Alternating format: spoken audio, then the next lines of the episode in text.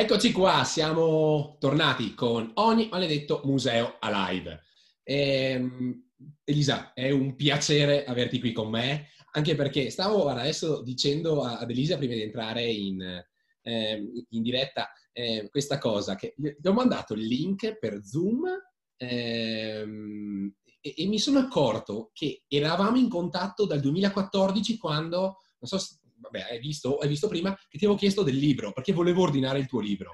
No? È stato parte della mia tesi ehm, e quindi è veramente un piacere averti, averti qua e, e, e, conoscerti poi veramente dal vivo, perché poi è sempre, è sempre quella, quella, distanza che non è mai stata colmata. No, da, mm, no, no infatti. Eh, dovevamo aspettare questo, mia, il Covid per, col- per, colmare la distanza. Perdonami. So che ha comportato. Cavolo. No, è, è un piacere veramente avere Elisa eh, archeologa, eh, autrice di libri, adesso entreremo poi nello, nello, specifico, è una delle persone che dal 2011 ha cambiato da un certo punto di vista la comunicazione ehm, dei musei in, in, Italia. Però prima di arrivare a questo potere, questo percorso che in parte ci lega comunque perché entrambi archeologi, entrambi abbiamo visto nella comunicazione una, una leva eh, da da sfruttare per, per, per veicolare meglio certe, eh, certe nostre caratteristiche anche, ecco. Certo, certo. E, um, ti chiederei, Elisa Bonaccini, di, di presentarti e, e, e, presentare un po' anche il tuo percorso di studi, perché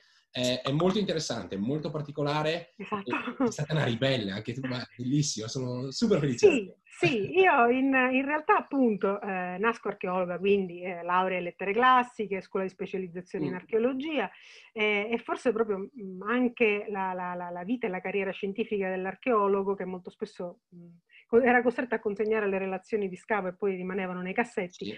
Eh, mi faceva capire che era un, diversa il tipo di ricerca mm. che volevo fare eh, perché ho sempre pensato che la ricerca fosse comunque eh, il più pubblico possibile, altrimenti non ha senso tenerla per sé. E, ehm, si, in realtà, eh, appunto, mentre scavavo, lavoravo eh, in, in, cantiere, allora lavoravo al Teatro Greco-Romano di Catania, schedavo materiale archeologico vario che usciva fuori dallo scavo, ehm, io avevo deciso di riscrivermi all'università per pigliare una seconda laurea. Io sono sempre una che rincorre se stessa, cioè e ho difficoltà difficoltà a starmi dietro. e, ehm, e, dunque eh, mi iscrivo per prendermi questa seconda laurea, allora c'era eh, valorizzazione dei beni archeologici, era la specialistica, e in un momento in cui ancora, perché poi ci fu una fase in cui le seconde lauree le regalavano con due o tre materie, io invece ne ho date dieci, quindi ce n'erano cinque del triennio, cinque del biennio, quindi facevo la bella vita della, della, dell'archeologo in cantiere dalle 7 alle 4, tornavo a casa e mi mettevo sui libri a studiare. E quando sono arrivata al momento di decidere ho dato delle materie, tra cui museologia e anche economia e gestione delle imprese, che improvvisamente mi aprì un mondo, perché noi eravamo nella, nella fase eh, che ci, ci, avevano abituato no? a, al, al refrain che di cultura non si mangia, che serviva per giustificare i tagli che avevano fatto al settore culturale, ai, ai, ai muri di Pompei che cadevano, diciamo tutte queste cose che noi conosciamo del, del, dell'epoca berlusconiana. Ehm, eh, quella è. E, e quindi um, mi, si, mi, si, aprì un mondo. Quando uh, ho cominciato a pensare che volevo trattare di musei, mm. um, e non mi volevo prendere la seconda laurea solo per avere un pezzo di carta, perché non sono una che rincorre il pezzo di carta. Um, rincorre forse le, le, il miglioramento di sé, le competenze, eh, la conoscenza eh, l'interdisciplinarietà e la multidisciplinarietà, questo è quello che rincorro forse. Eh, quindi eh, decisi di chiedere questa, questa seconda, la, seconda, tesi eh, non in museologia, che era storia dell'antiquaria e storia del collezionismo, eh, e che a lungo ancora continua ad essere questo purtroppo in molti corsi anche in Italia, ehm, e come settore scientifico disciplinare, per cui c'è ancora chi difende il suo orticello appunto della museologia tradizionale no, eh, da questo punto di vista, non rendendosi conto che i musei sono altro, cioè i musei fuori dalle accademie eh, scientifiche sono ben altro.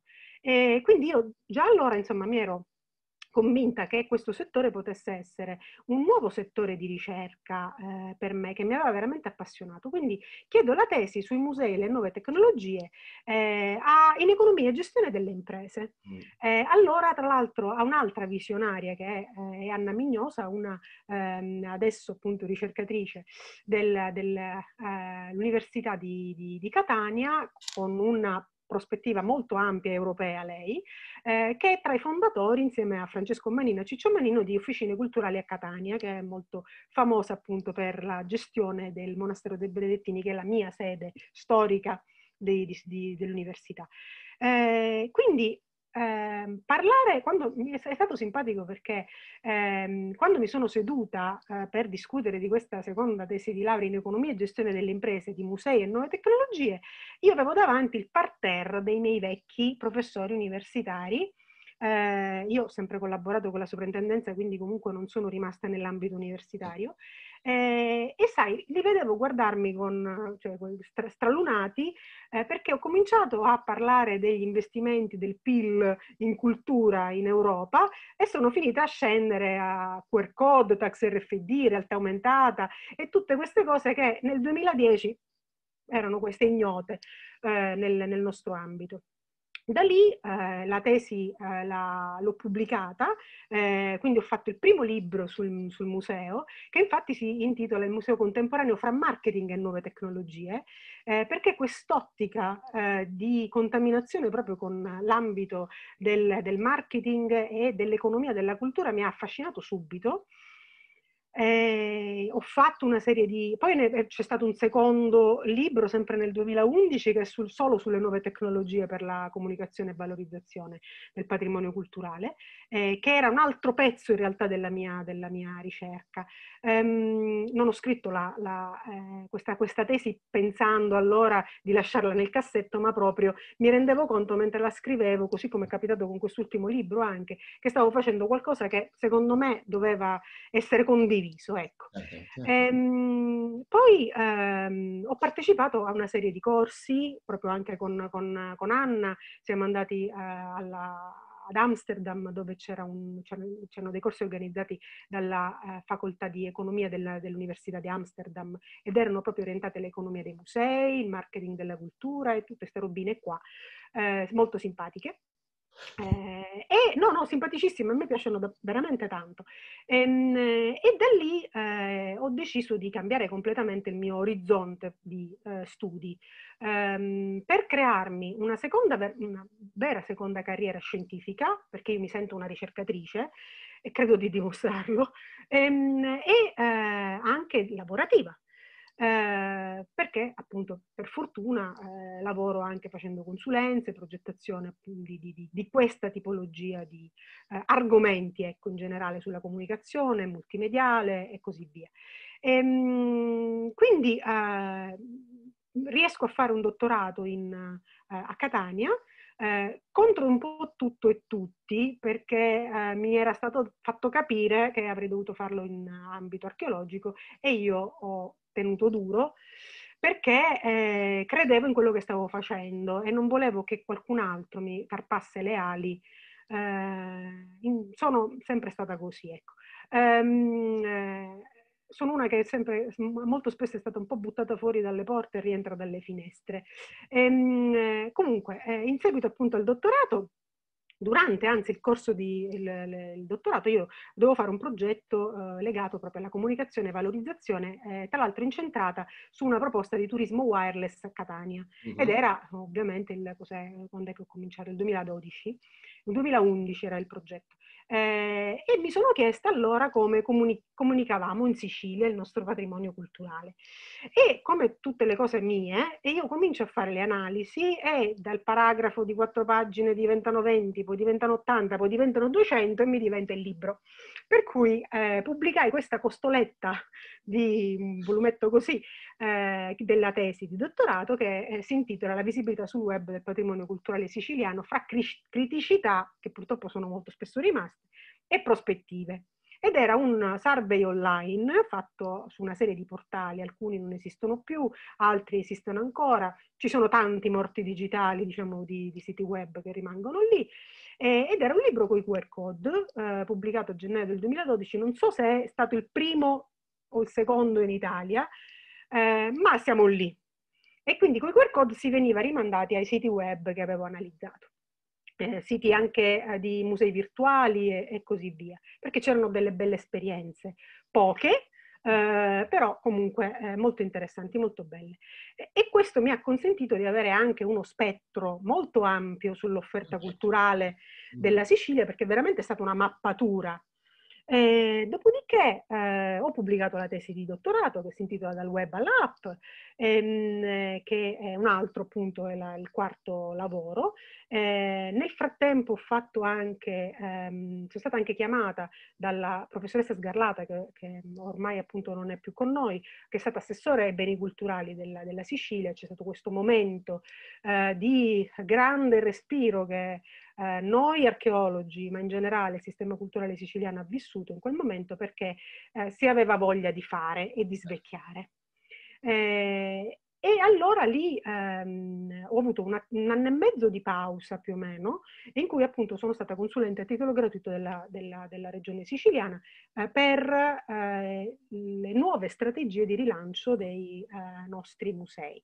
Ehm, eh, da lì nascono una serie di esperienze, eh, di belle esperienze eh, che abbiamo avuto, perché io fondamentalmente quando sono arrivata lì mi sono chiesta, ma sapendo, diciamo, avendo fatto quel lavoro di survey che ti dicevo, ehm, ma perché i musei in Sicilia non aprono le pagine Facebook? Ma qual è il problema? E quindi... Anno, scusami? Eh, dunque, io sono stata lì tra il 2013 e il 2014, quindi parliamo dell'altro ieri, ah, ok? Considerando quando è nato Facebook. Um, quindi io uh, ho, ho, chiesto uh, di farmi avere la direttiva assessoriale che regolamentava questa cosa. E, e mi è arrivata una direttiva che purtroppo è stata rimessa in vigore al momento, eh, che mi ha fatto comprendere come veramente a volte le, ehm, come si può dire, eh, le, le, la mancanza di mh, evoluzione eh, sia a volte dovuta a, a, a fraintendimenti completi ecco, parte, nei confronti degli strumenti da parte del, eh, di chi decide. Eh, questa, questa, direttiva assessoriale, eh, che era del 2012, in pratica considerava le pagine Facebook, perché di Facebook in realtà si parlava, come se fossero delle sorte di brochure digitali, né più né meno. Cioè immobili, ferme, eh, l'unica cosa che era consentita all'utente era il mi piace. Per il resto chiusi i commenti, non puoi condividere niente, non, a eh, parte che era anche scritta da chi non aveva capito come funzionava una pagina Facebook, perché diceva non, non puoi accettare le amicizie, ora le pagine Facebook non hanno mai accettato amicizie o respinto amicizie, comunque. Quindi già si capiva il livello mh, mm, eh, e in realtà diventava un ostacolo, era un ostacolo a chi voleva veramente aprire la pagina Facebook, quindi molti non l'aprivano, a prescindere proprio per questo. Quindi ho detto va bene, ok, eh, facciamo una nuova direttiva. E quindi ho scritto una nuova direttiva che ho fatto passare sotto banco, eh, perché sì, tanto oggi, domani la, la, firmano, la firmano, la firmano, in realtà non la firmarono mai, però per fortuna per fortuna mi sono venuti dietro tutti e quindi eh, un sacco di pagine Facebook di musei si sono aperte allora.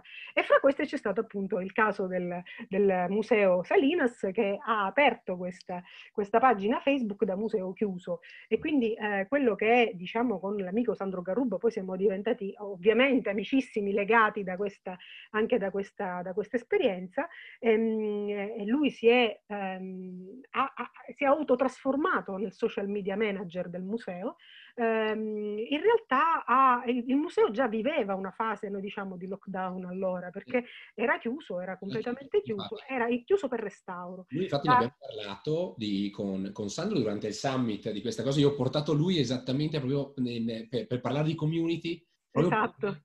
eh, tutti si lamentavano, è come si fa a gestire un, un museo chiuso? E detto, beh, guardate, abbiamo l'esperto. C'è l'esperto che da anni che sta costantemente. esatto. E, e, infatti la cosa, la cosa diciamo, um, potente mm. di, di, del, del, del, lavoro che ha fatto Sandro per, per un anno e mezzo, due anni, qualcosa del genere, prima di riaprire, di riaprire il pian terreno del, del museo, mm. ehm, è stato quello di creare la community virtuale, quando era venuta meno la comunità fisica intorno al museo.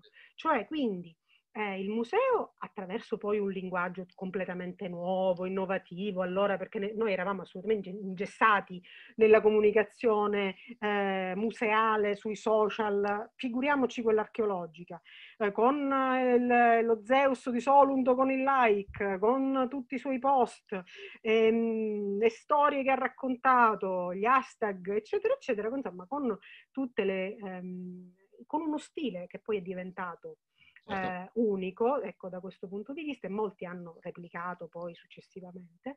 Eh, il Salinas è diventato un modello che io infatti poi ho, ho, ho, anche, ho anche analizzato. Ora, ovviamente poi nel tempo anche con la nuova direzione sono cambiate alcune cose e si vede diciamo dalla presenza per esempio dei post in italiano e in inglese oppure della eh, presenza delle delle, delle archeologhe eh, che un po' come hanno fatto tutti, tutti i musei, no? che hanno messo eh, i curatori, eccetera, le archeologhe del museo hanno raccontato appunto anche loro in questa fase diciamo di secondo lockdown che il Salinas ha vissuto, ehm, quindi il Salinas è al terzo, ecco per intenderci, di lockdown.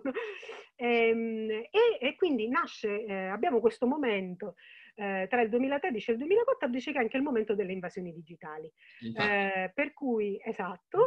E l'altra cosa, che perché ehm, come vi dicevo, io ho, ho conosciuto direttamente, ehm, direttamente Elisa partendo anche da quello che, era, quello che era il primo manifesto delle invasioni digitali, praticamente, giusto? Cosa sì. succede con le invasioni digitali? Raccontaci un po' perché... Allora, invasioni digitali è stata... sono famose, ok? ora sono famose. In Ma realtà sono state, sono state, uno schiaffo in faccia, ok? Eh, in quel momento, storico per la, nostra, per la nostra Italia. E intanto perché era una risposta dal basso che arrivava al Ministero. Sì. Perché il Ministero quell'anno decise di annullare la settimana della cultura perché non c'erano risorse, no? Mm. E, e dal basso un pugno di persone che nemmeno si conoscevano, ok? Eh, hanno deciso di, eh, di, rispondere picche a questa cosa e di dire ok, sapete che ce, ce la facciamo noi, ce la organizziamo noi digitale sui social. Ehm, per cui io vengo agganciata, tra virgolette, eh, dalla, da, da, Fabrizio Todisco e Marianna Marcucci, c'era anche Giancarlo Dallara eh, che è il direttore dell'Associazione dei Piccoli Musei, ehm, quando avevano già scritto il manifesto, in realtà il manifesto l'avevano scritto prendendo come spunto di partenza un articolo che io avevo scritto con, sulla rivista Il Capitale Culturale sul museo partecipativo. Mm-hmm. Ehm, e alcune frasi, infatti, del manifesto sono proprio citazioni che c'erano nel mio, nel mio articolo. Da lì è, è nata prima di tutto poi un'amicizia con, con loro, eh, con Marianna soprattutto ci sentiamo quasi giornalmente per un motivo o per un altro. Ehm, e, eh, e lì abbiamo forzato la mano perché allora eh, in Italia non si facevano le foto nei musei. Quindi il, il primo anno è stato di, eh, proprio di, di, di, prova e la risposta è venuta subito, per, tant'è che fummo messi nell'arco di un mese e mezzo come esempio di Urban Gaming eh, nel report di Siumbola quell'anno, ma era passato un mese e mezzo da quando non si erano chiuse le invasioni, ehm, e, e, le invasioni consistevano appunto nel organizzare questi momenti eh, presso un museo, presso un sito culturale, archeologico che fosse, oppure degli urban trekking appunto per le città, per condividere poi queste esperienze e e gli oggetti del patrimonio e così sui social, cosa che non è che era vietata che non era consentita, non si potevano fare le foto, figuriamoci condividerle. Quindi in realtà noi eravamo... Una grandissima, eh, cioè qualcosa che adesso diamo quasi per scontato. Eh, bravo. Però cioè, all'epoca questa cosa, questa rivoluzione partita dal basso, e quello andare un po' contro il regolamento. Fu sposata dagli uffizi eh, che, eh. che, che, che, cercarono di far capire, cavolo, fatele fare le foto Infatti, eh, davanti al Davidor. È veramente una grande, una grande, presa di posizione, a mio parere. È stata molto presa molto... di posizione dal basso di chi giustamente dice, sentite, noi siamo uno strumento eh, gratis, gratuito, eh, cioè no, no, non noi invasioni digitali, ma eh, noi amanti della cultura, siamo uno strumento di divulgazione, di disseminazione, di bellezza, eccetera. Perché impedircelo? Se noi quando andiamo nei musei all'estero le foto le facciamo e le condividiamo sui social o con gli amici e magari facciamo venire il desiderio di, di andare in un museo, eh, perché non possiamo fare lo stesso? Quindi da lì nasce questa cosa e la risposta fu 330 invasioni in tutta Italia il primo anno proprio perché in realtà eh, c'era stata, si chiedeva una deroga alla, alla legge per cui solo in quell'occasione delle invasioni e solo in quel momento si potevano fare le foto e poi condividerle. E questo è successo per l'edizione del 2013 e del 2014. Ci sono poi state varie edizioni in cui abbiamo anche eh, portato le invasioni all'estero, ci sono state in Australia, in, eh, in Brasile, in, in, giro per l'Europa.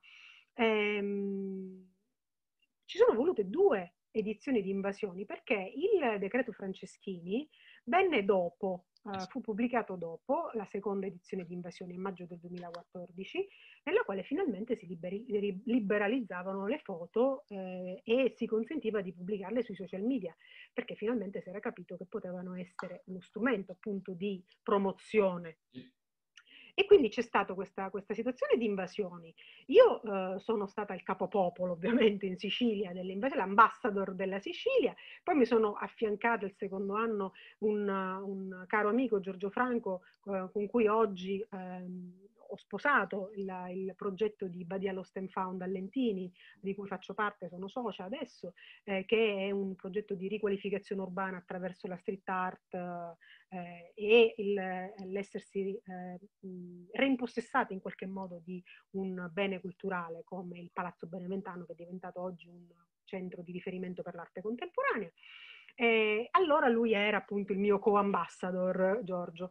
Eh, e in Sicilia, allora abbiamo fatto, uh, perché è un annetto, è qualcosa che mh, il modello delle invasioni digitali um, è cambiato, uh, sia perché era un progetto totalmente gratuito eh, e che aveva anche un peso poi da portare avanti. Eh, in, abbiamo fatto, mi pare, un totale di 1500 invasioni, 1600 invasioni in questi anni.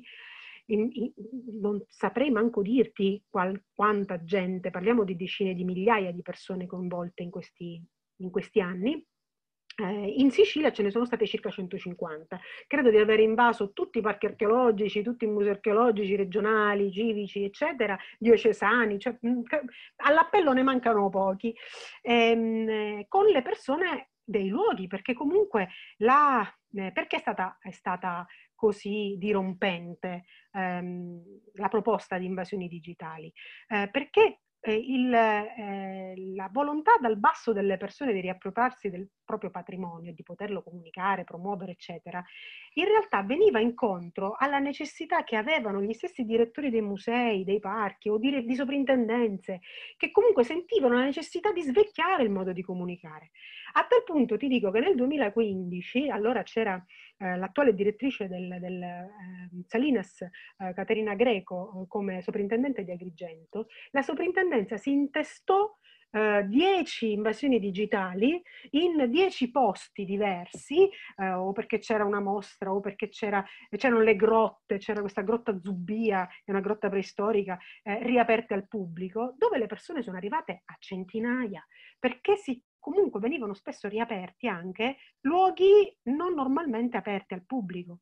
Vero, vero. Proprio per questo, per questo, cercare di restituire con questa occasione un senso di appartenenza al patrimonio. Uh, di, di, de, della gente.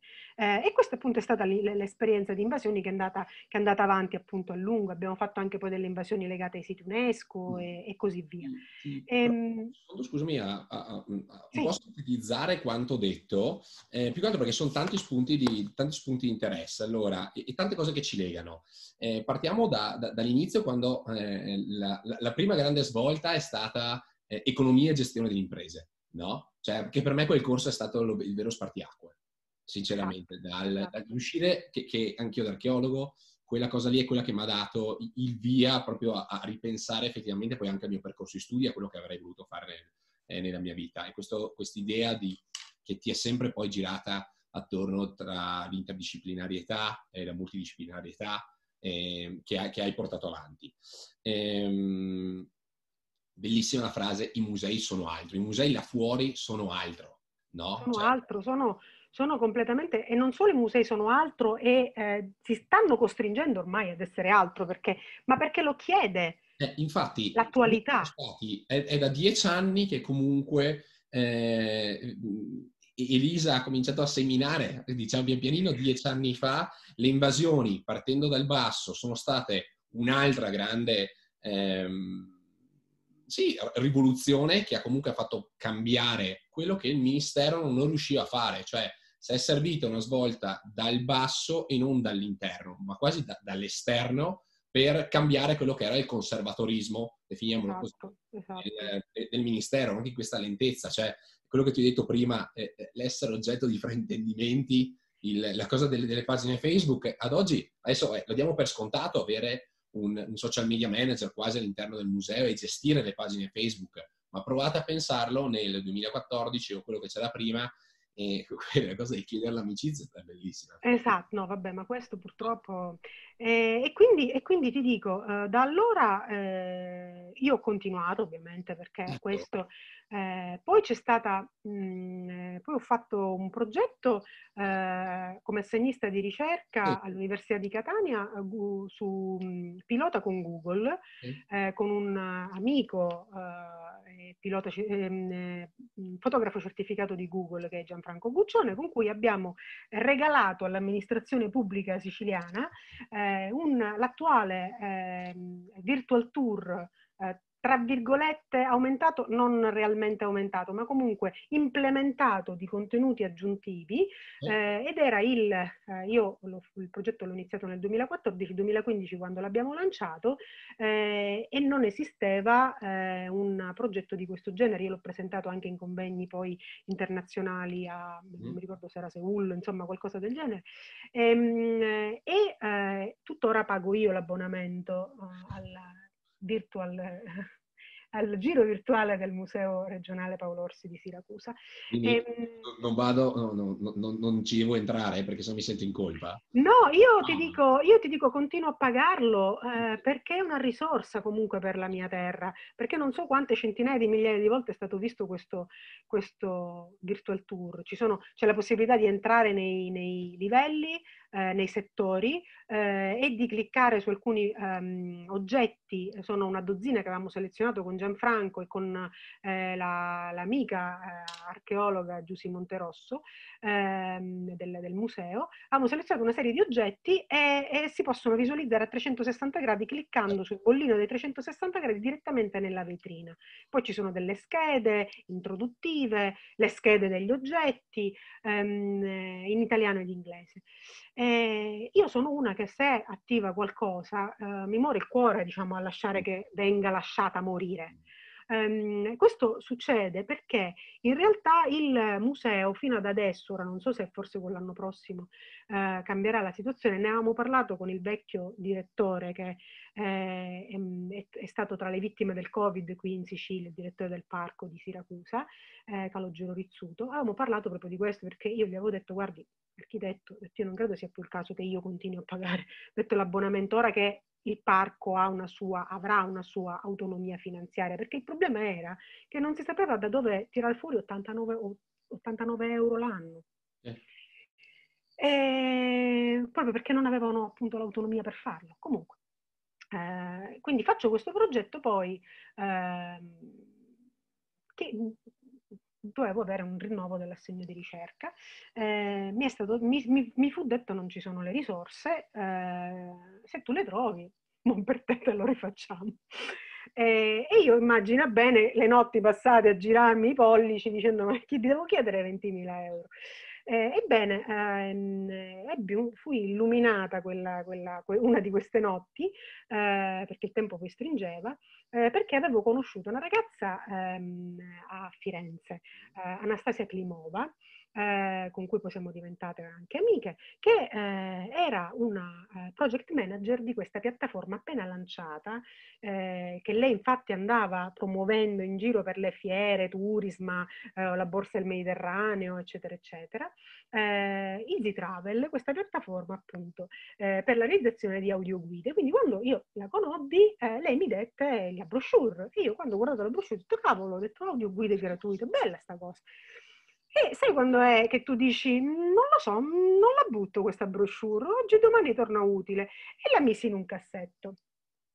E, e appunto nel giramento di pollici dico, ma se io provassi a chiedere a Anastasia se il fondatore di Z-Travel vuole mai pensare di, di, di finanziare un assegno di ricerca per una follia di questo genere, eh, e io ho avuto a che fare con un altro folle dall'altro lato che non mi conosceva, il fondatore appunto di Z-Travel, Alex Tursky, con cui ora siamo amicissimi, anche un altro che sento quasi quotidianamente, ehm, che eh, allora disse alla mia proposta, eh, proviamo a colmare, alla luce sempre della famosa ricerca che io avevo fatto nel 2012 e che non era granché cambiata, ehm, ho detto ma proviamo a colmare il gap della nostra comunicazione culturale su questa piattaforma. Eh, e Alex Tursky disse va bene qua, ok, convenzione con l'Università di Catania e, ehm, e lui ha versato 20.000 euro all'Università di Catania perché io non ho preso soldi da lui, io l'ho presi all'interno del progetto.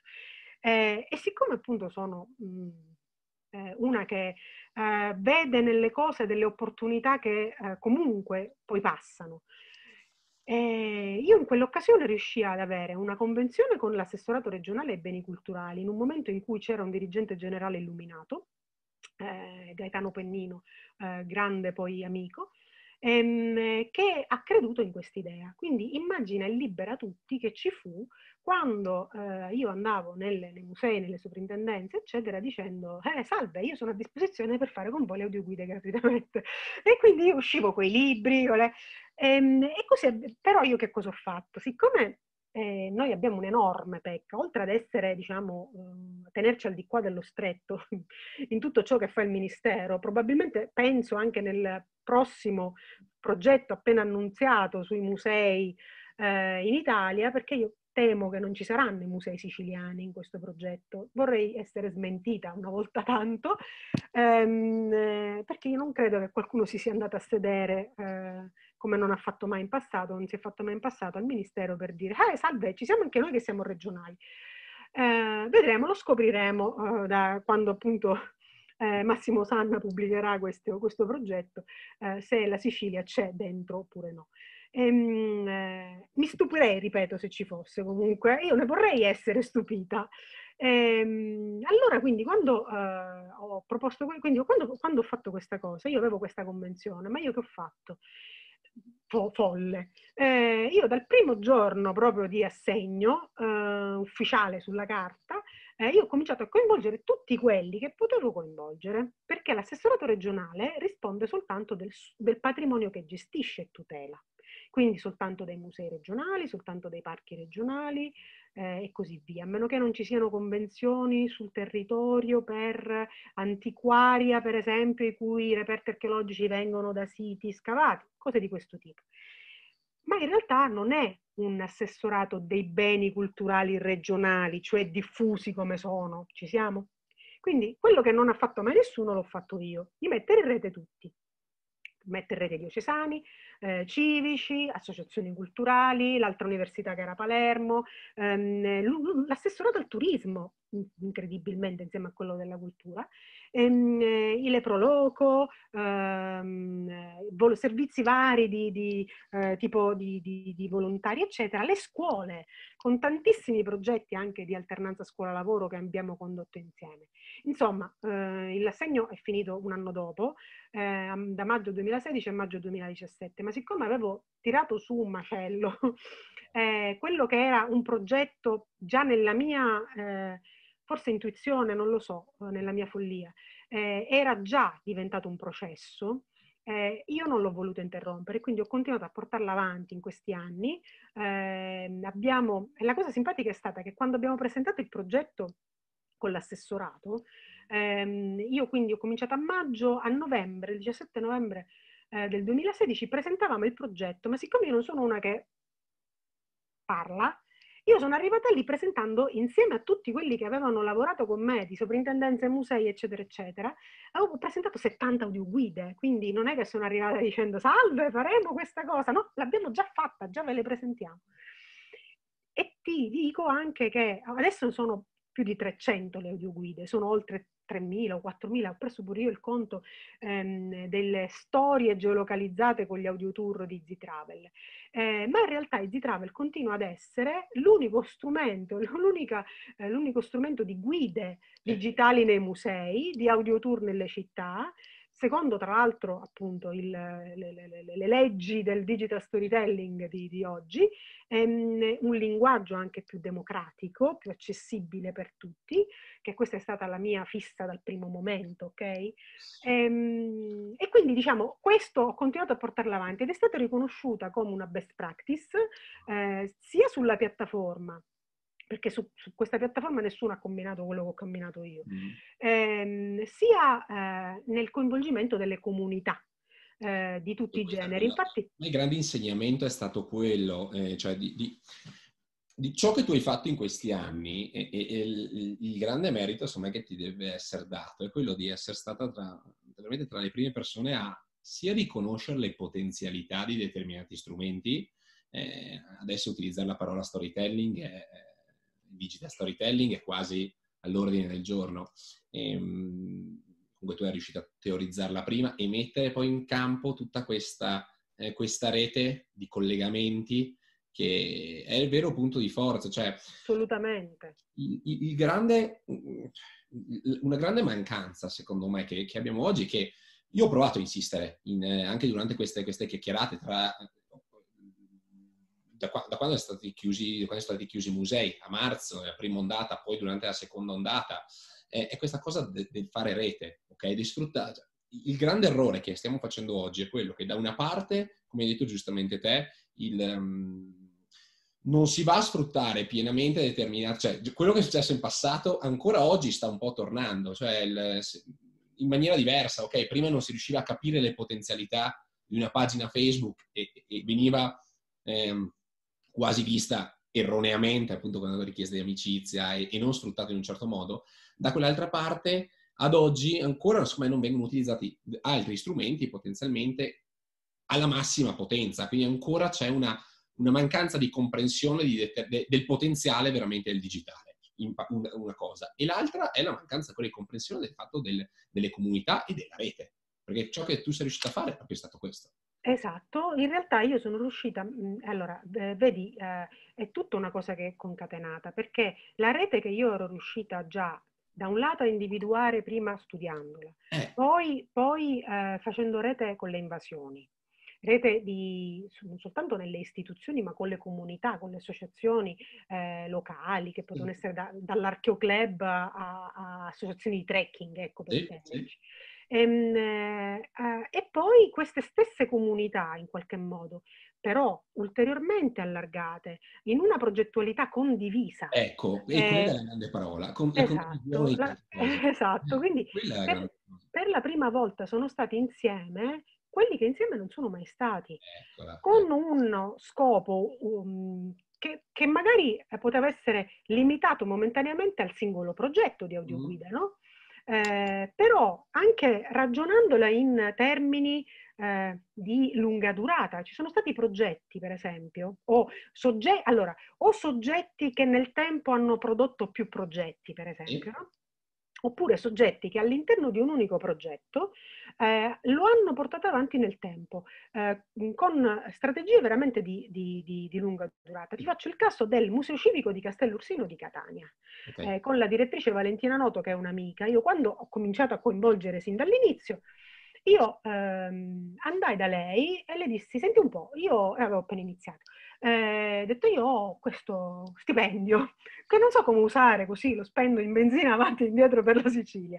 Ehm, eh, che ne dici, detto se eh, facciamo, cioè c'è, c'è questa idea. E lei mi guarda eh, e mi fa, detto sai che c'è? Detto ci sono degli studenti che devono venire a fare un'alternanza scuola-lavoro mm. qua. detto noi fino adesso gli abbiamo fatto fare, gli abbiamo fatto studiare un po' con la collezione, loro rimangono qua, stanno una settimana, accolgono il turista, gli spiegano quattro cose e poi è finita là. E io gli, le dissi, eh, ho detto scusami, ma perché da ciceroni non li trasformiamo in ciceroni digitali? Da lì sono stati, credo, 50 eh, almeno le classi che negli anni si sono alternate nelle alternanze scuola-lavoro e che loro sono state capaci, io facevo dei workshop all'inizio, eccetera, di mettere a sistema in una implementazione dei contenuti dell'audioguida e anche poi della lingua, perché ora è pure in inglese.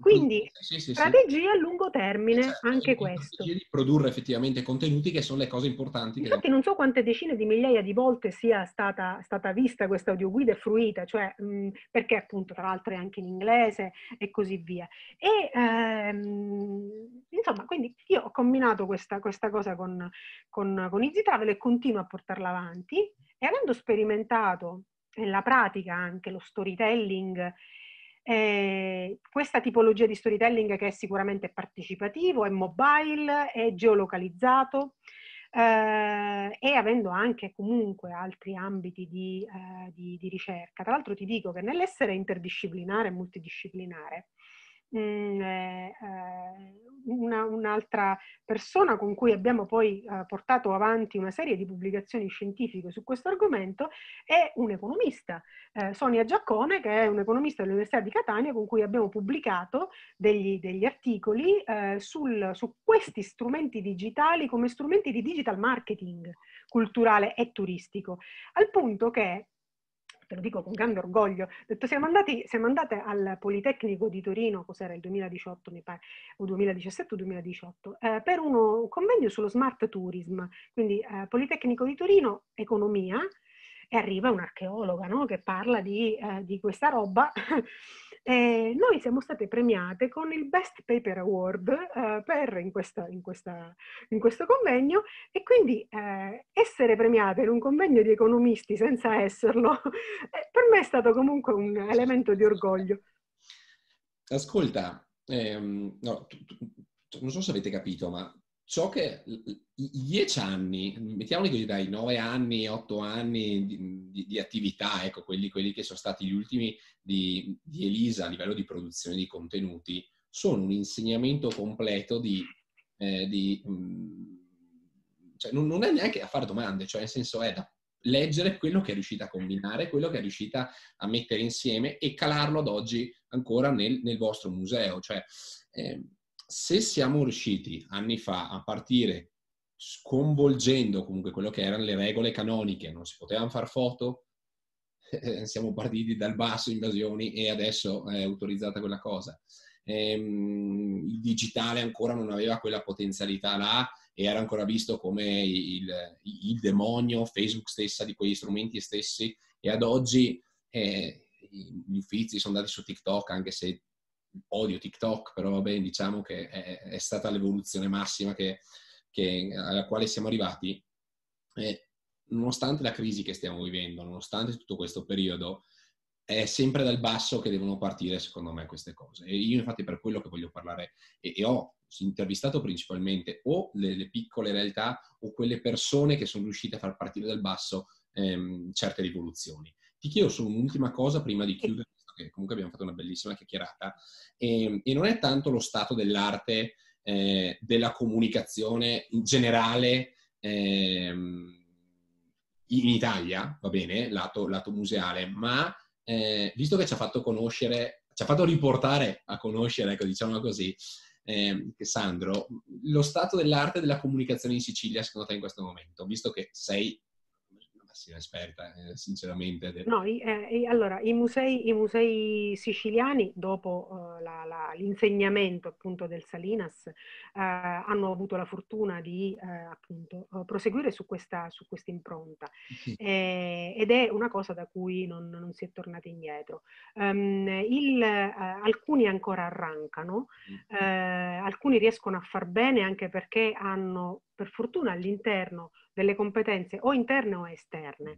Eh, laddove sono esterne, come per esempio per il Parco archeologico di Naxos e Taormina, eh, è una figura professionale eh, perché il parco è autonomo e quindi può pagare un esterno, ecco, ehm, che sa, sa, fare benissimo il suo, il suo, lavoro da questo punto di vista e fanno veramente belle cose. Ora di recente hanno inaugurato il museo di Francavilla di Sicilia, che è un piccolo museo, un piccolo gioiellino eh, con una eh, sala anche eh, digitale in cui si racconta il, il, il museo.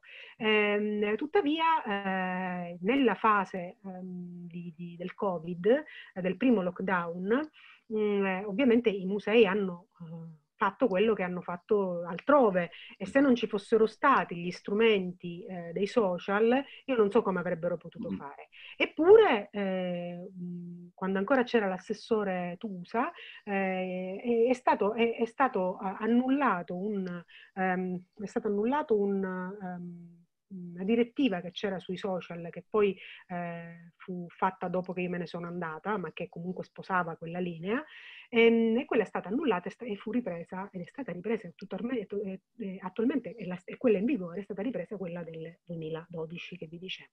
Quindi sulla carta eh, abbiamo le brochure digitali, meno male che per fortuna le persone non si sono adeguate a questa direttiva. Ehm, e, e um, perché altrimenti non lo so cosa avrebbero fatto, cioè eh, chiudevano le pagine Facebook e basta. Eh, dal punto di vista dei siti web eh, navighiamo ancora nel buio più totale per la stragrande maggioranza dei nostri siti, eh, dei nostri musei regionali, perché è mancata qualsiasi capacità diciamo progettuale, perché sono stati spesi milioni eh, in cose che non si sono viste.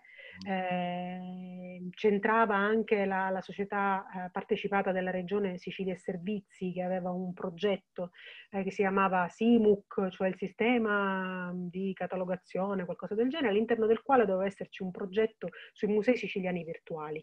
Eh, Virtual Tour, ehm, questo era del 2012, Virtual Tour, foto in ehm, in HD, eh, ticketing online, questo sconosciuto da noi, ok? Eh, e eh, non si è mai visto. Mm, questo progetto è finito nel nulla fino ad essere, credo, forse c'è, c'è stata di mezzo la Corte dei Conti e cose di questo tipo, però ha bloccato per anni eh, i, nostri, i, nostri, musei per nell'avere dei, dei siti decenti. Um, io parlo per quelli regionali, poi ovviamente chi è civico, eccetera, riesce comunque a fare forse un po' meglio anche se mancano molti eh, siti web in generale. Eh, manca un'offerta culturale e turistica integrata del territorio, totale, cioè non, il territorio non è visto in maniera diffusa, ma in maniera proprietaria. Quindi eh, se io sono il proprietario, de, perché sono la regione, io comunico solo quello che è della regione, se io sono civico comunico quello che è civico, eccetera. Cosa che non è, perché se uno va a vedere i siti del Piemonte o di altre, o di altre regioni, eh, il patrimonio viene comunicato in maniera diffusa, non importa l'aspetto proprietario ed è quello che non ho fatto io, cioè io ho detto voi avete ragionato e ragionate così, io non voglio ragionare come voi, io voglio coinvolgere tutti, perché il patrimonio è di tutti. Quindi siamo messi un po' così. Siamo in attesa di capire se ci sarà qualche cambiamento. Eh, fatto sta che durante la fase Covid, e poi chiudo, per circa due mesi e mezzo io ho pubblicato, eh, come le, le pillole, eh, ogni mattina eh, a pranzo e a cena una guida di Z-Travel per due mesi e mezzo e ho fatto fare il giro della Sicilia appunto attraverso le guide che in maniera partecipata abbiamo fatto. E è stato uno, uno spettacolo. Beh, finché la Sicilia avrà eh, persone come te, Sandro, che salutiamo, eh, sono sicuro che in un modo o nell'altro una sorta di, di rivoluzione sempre costante e qualcosa prima o poi cambierà. Quindi non fermarti perché sei, sei, sei un esempio. Cambia perché è già cambiata, è, è ah, già cam- sono, sono, sono ad altri livelli che non se ne accorgono arriveremo, arriveremo anche a quei livelli. Eh. Deve essere un messaggio questo, se ti guardi in casa dice e arriveremo anche a quei livelli. Esatto. Mi ricordo molto la persona che hai citato prima degli anni con la B, no? Mm. Quando, ecco, quando la, Vespa, mi sembra, no? Ehm, in un dibattito politico, era l'ultimo messaggio, lui si è preso l'ultima parola dicendo aboliremo l'ICI, no? Guardate, Allora c'è, c'è, una frase, c'è, una frase, di quando discese in campo B, eh. Eh, in cui lui aveva promesso internet e eh, tutta una serie di altre cose, erano le tre I, internet, eh, non mi ricordo le altre due. Comunque, ehm, in realtà eh, un economista allora disse che erano esattamente le tre cose che lui non voleva fare nella maniera più assoluta e infatti la, il nostro gap digitale, infrastrutturale, risale esattamente a tutti gli impedimenti che ci sono stati a livello di chi governava per evitare che ci fosse la diffusione di internet nelle case, quindi delle web tv e quindi della pubblicità. Ad informarsi e... e esatto. Io, guarda Elisa, io ti ringrazio, è, ehm, è stata veramente una, una bella chiacchierata, è, be- è, stato bellissimo tornare a, a, a, a, conoscere un po' tutto il tuo percorso, perché come ti ho detto, sapevamo già qualcosa durante l'università, io ti ho detto che ho studiato il tuo libro, e, ehm, è stato bellissimo, ti ho detto, tornare anche a fare questo in, queste, in questi minuti che ci siamo eh, che, Io ringrazio te per questo, per questo invito, è, stato, è stata un'occasione di una bella chiacchierata e di un bel confronto. E speriamo di vederci presto. Io spero, l'ho detto a, a, a tutti, ma perché ci credo veramente, prima o poi arriverò a, a, a casa, di museo. Guarda, se, se, c'è una cosa che il racconto della mia esperienza, anche di formazione, eccetera, ovviamente non è stato facile, non è facile. Ora mi sono riscritta per prendermi un secondo dottorato, ma questo perché sono pazza pure io. Sì. E per, perché poi mi ha portato a scrivere questo libro sul, sullo storytelling digitale.